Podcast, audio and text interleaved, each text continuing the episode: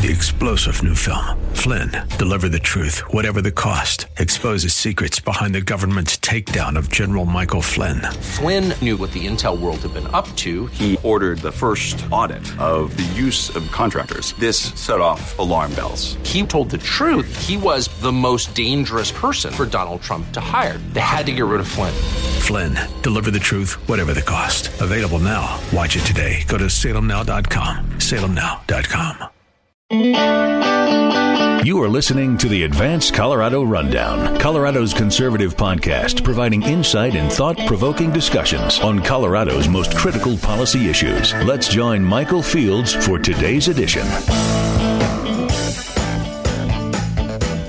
Welcome to another edition of the Advance Colorado Rundown with your hosts. My name is George Brockler, and this is Michael Fields. And we are joined today by um, a self-described gigolo. I don't want to overstate that at all, but uh, joining us with uh, joining with us right now, Dave Davia. Dave, thanks for being a part of this.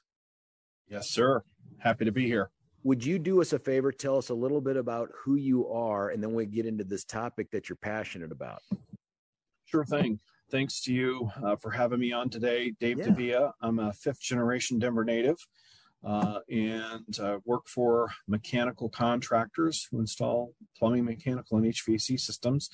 Uh, for over twenty years now, I've been an advocate for people experiencing homelessness and been working on projects across this region to help those individuals facing homelessness uh, get the dignity they deserve to be housed and get back on track and become permanently housed, uh, and it's a it's a dream of mine to be able to solve this in our community.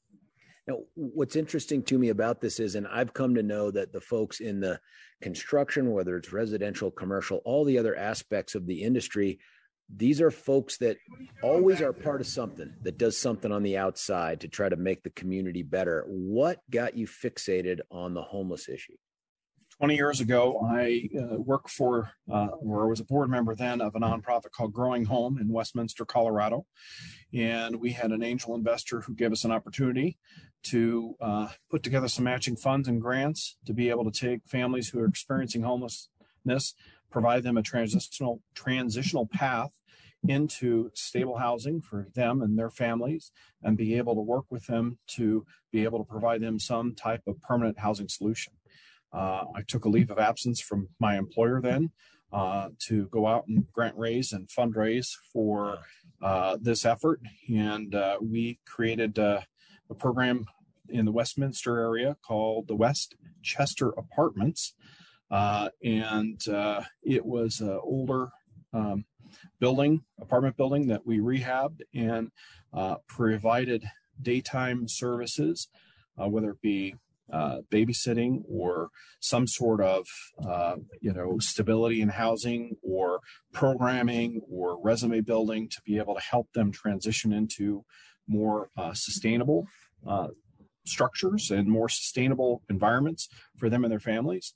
And that began my work, and that was over twenty years ago. Uh, most recently, I became involved in the Common Sense Institute. I did a study this year, uh, or last August, I should say, in twenty twenty-one, uh, about the status of homelessness in the region. I think each one of us that drive down the street or to our favorite restaurant or take walks on the bike path, uh, ex- see people experiencing homelessness. And, right. you know, my passion is to try and do better and figure out ways in which we can support them. And I was very happy to be involved in the Common Sense Institute's efforts to get us a, an environmental scan of who's spending what money and how it's being invested, and try to get our arms around the situation as a whole and how we can move this region forward. Um, we did that in two phases. One was released last uh, spring and one was released last fall.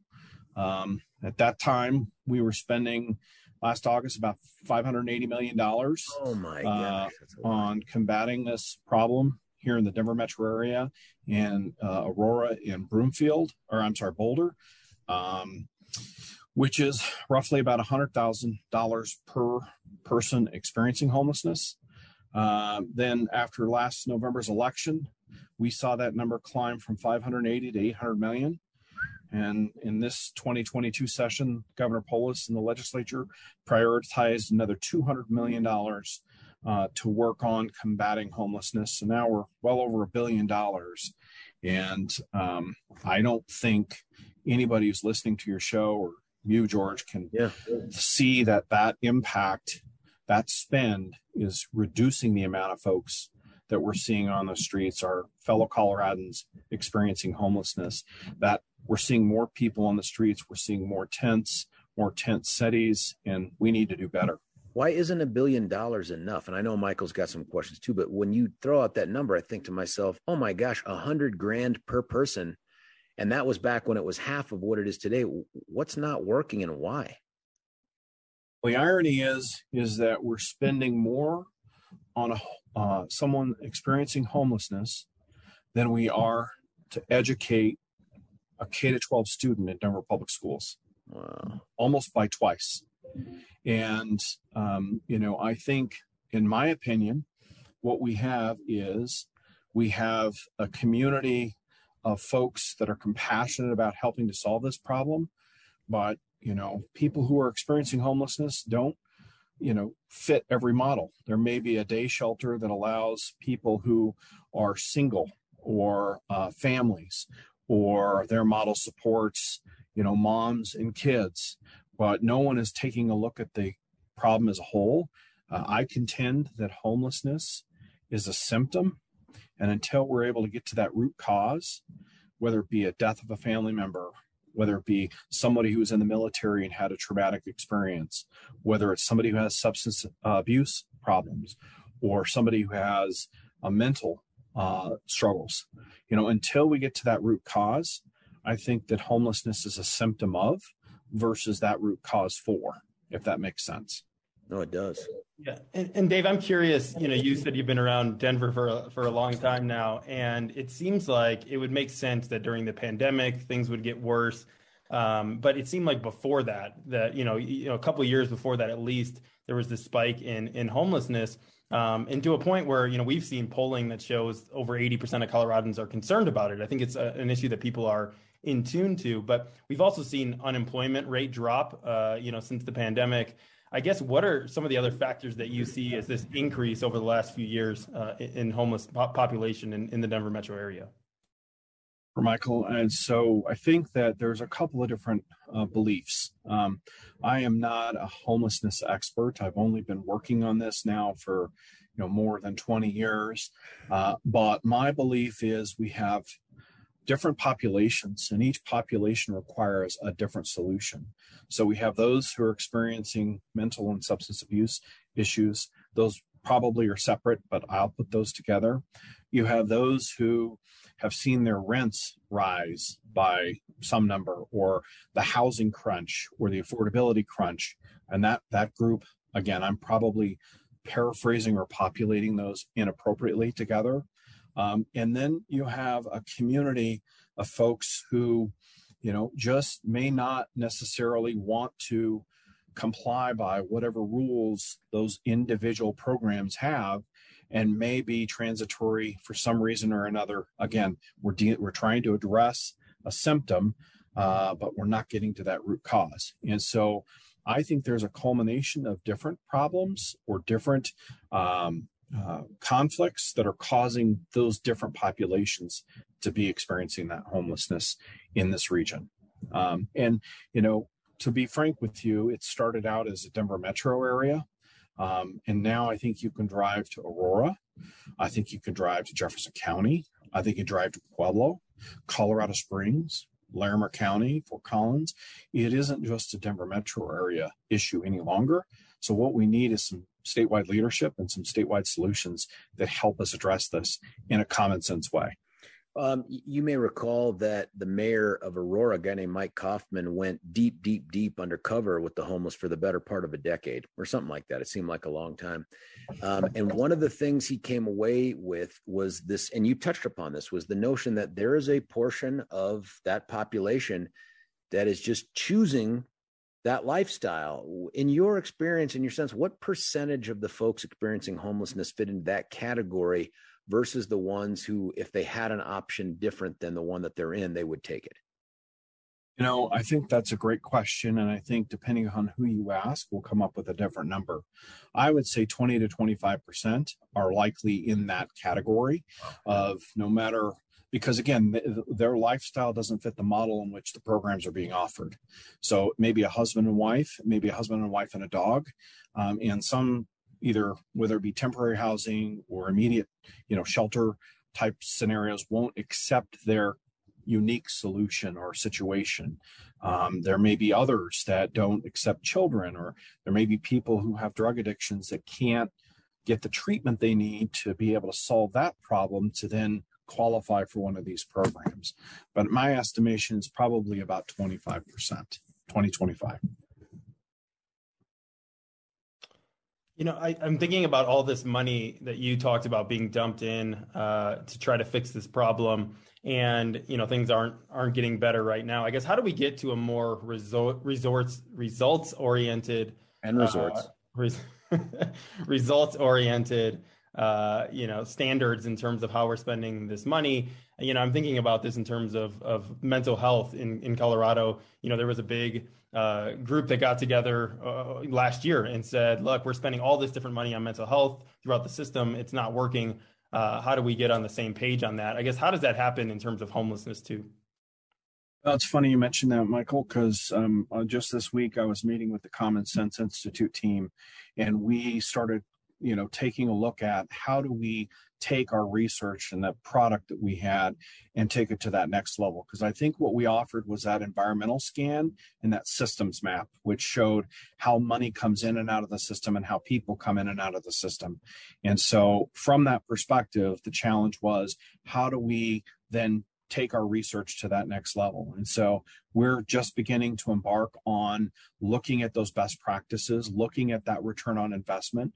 How is that money being spent? What is the most effective way in which to spend those dollars with which delivers the best outcome?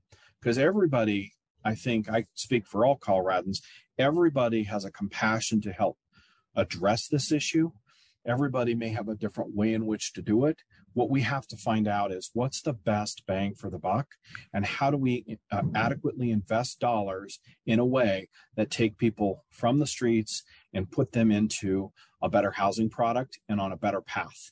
And so you're going to see uh, in uh, later this year uh, that work product where we study programs like Loaves and Fishes in Austin, like San Antonio has a campus, Nashville has a campus. There are other programs across this country that we think have done some things really well. And then we want to hopefully learn from those uh, mistakes they made along the way and rally this community around a solution that works for us here in a way that is more humane than we're dealing with this now. Because pouring more money into a cauldron and expecting the different results is is what we've been doing, and we we are getting more of the same, and the numbers are increasing, and that's not, I don't believe, helpful to anybody. Dave, um, it sounds like the road to homelessness is paved with good intentions and a whole lot of money. And I was going to ask you, what other programs are out there that you're seeing in the country? And you gave us a few of them. Are those programs more efficient and effective at accomplishing what we're trying to accomplish here at a lower dollar amount than what we're spending right now to get really no good outcomes? Now, for example, the San Antonio campus, what they did is they got the private community of investors, and they got the public sector and nonprofits that are dealing with uh, homelessness, and they got them all together and said, let's let's try and build a campus.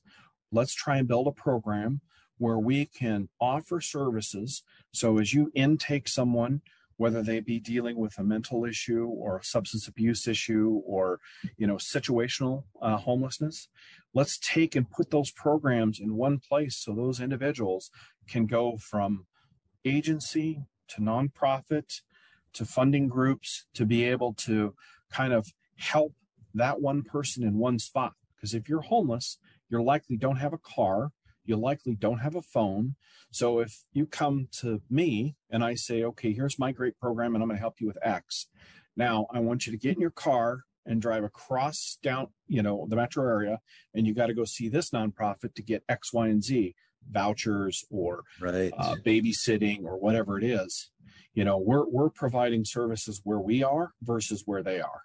And I think that's what we're looking for, is who has done that the best, and how do we deal with the different segments of people experiencing homelessness in a more homogeneous way, in a more campus type approach. And I don't know what that research is going to look like and who's done it best, but that was one program I was pretty intrigued by. It, in the last question, I know you got to go, you're very busy. Um, if someone's listening to this and they're like, I want to do something today, I want to do something to make a difference today, where would you steer that person? Well, I would tell them to visit the Common Sense Institute's website, take a look at our homelessness environmental scan.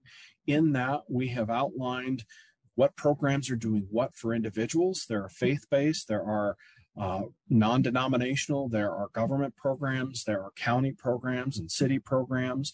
And that environmental map, or that systems map, really gives people a uh, kind of a picture of who's doing what and in what space and how best they could plug into. Uh, big nonprofits like the United Way and others have really engaged in this. Um, and, you know, th- those nonprofits are outlined there as well. Uh, but there's there's a lot of folks, I think, who are doing great jobs. Urban Peak is another one that is doing yeah, yeah. great jobs for, for young adults experiencing homelessness, teenagers. Uh, and so, you know, I would give that a look for sure. On a scale of nine to ten, uh, how much are you wanting Michael to engage in an undercover operation like Mayor Kaufman? Only if it's less than, what did you say? T- Kaufman's was ten years. I think it was actually part of a, a weekend or, or it was a week. It, it was, was a week. week. Yeah. Um, it seemed like it was a decade. I well, I'll, I'll sponsor, you know what? I'll, I'll sponsor one night for you. One night? All right. I'll, I'll do it. But, um, but you have to do seven nights in order for you to get that one night. Oh. I'll, I'll talk it over with the family. But Dave, uh, thanks for, for coming on and sharing, first sure. of all, what you do personally, but then also on the policy front. We'd love to have you back on when more of the studies come out, when more ideas come out about how to better spend that money. I think it's important. And it is, as I mentioned, an issue that's very important to Coloradans in general, and it should be. So appreciate the work that you're doing. Would love to have you back on. Absolutely. Happy to do it. Thank you both. Thanks, sir. Talk to All you right. soon. Bye-bye. Hey, that was uh, Dave Davia, a wonderfully busy man who's got a real passion to do great things. And I'm just so thankful he could join us. Um, Michael, thanks again for putting this together. That was fantastic. Yeah, it was great to have him on. And uh, we'll have some some more people on in the future that have a lot of uh, good things to say, trying to tackle a lot of these issues uh, that are important to the state. Yeah, if, if this is your first podcast, uh, like it, love it, subscribe to it, pretty please, and send it around. And then listen to the other ones. There isn't a dud in the whole group. Maybe the first one that you and I did that was largely just us. But other than that, uh, they've all been fantastic. For sure. All right. Talk to you soon. Next time on uh, Advance Colorado. You've been listening to the Advance Colorado Rundown, brought to you by Advance Colorado, the conservative thought leader driving dialogue and solutions to Colorado's most critical policy issues. Find them at advance colorado dot org. Three-star general Michael J. Flynn, head of the Pentagon Intelligence Agency, knew all the government's dirty secrets. He was one of the most respected generals in the military. Flynn knew what the intel world had been up to. He understood its funding. He ordered the first audit of the use of contractors. This set off alarm bells.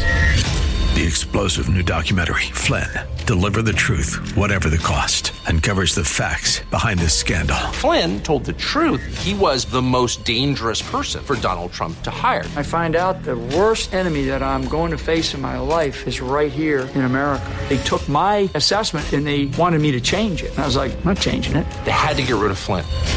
With in-depth interviews, archival footage, and never-before-seen personal records of the man behind the headlines. I just felt like I was drowning. Flynn, Deliver the Truth, Whatever the Cost. Available now. Watch it today. Go to salem now dot com. salem now dot com.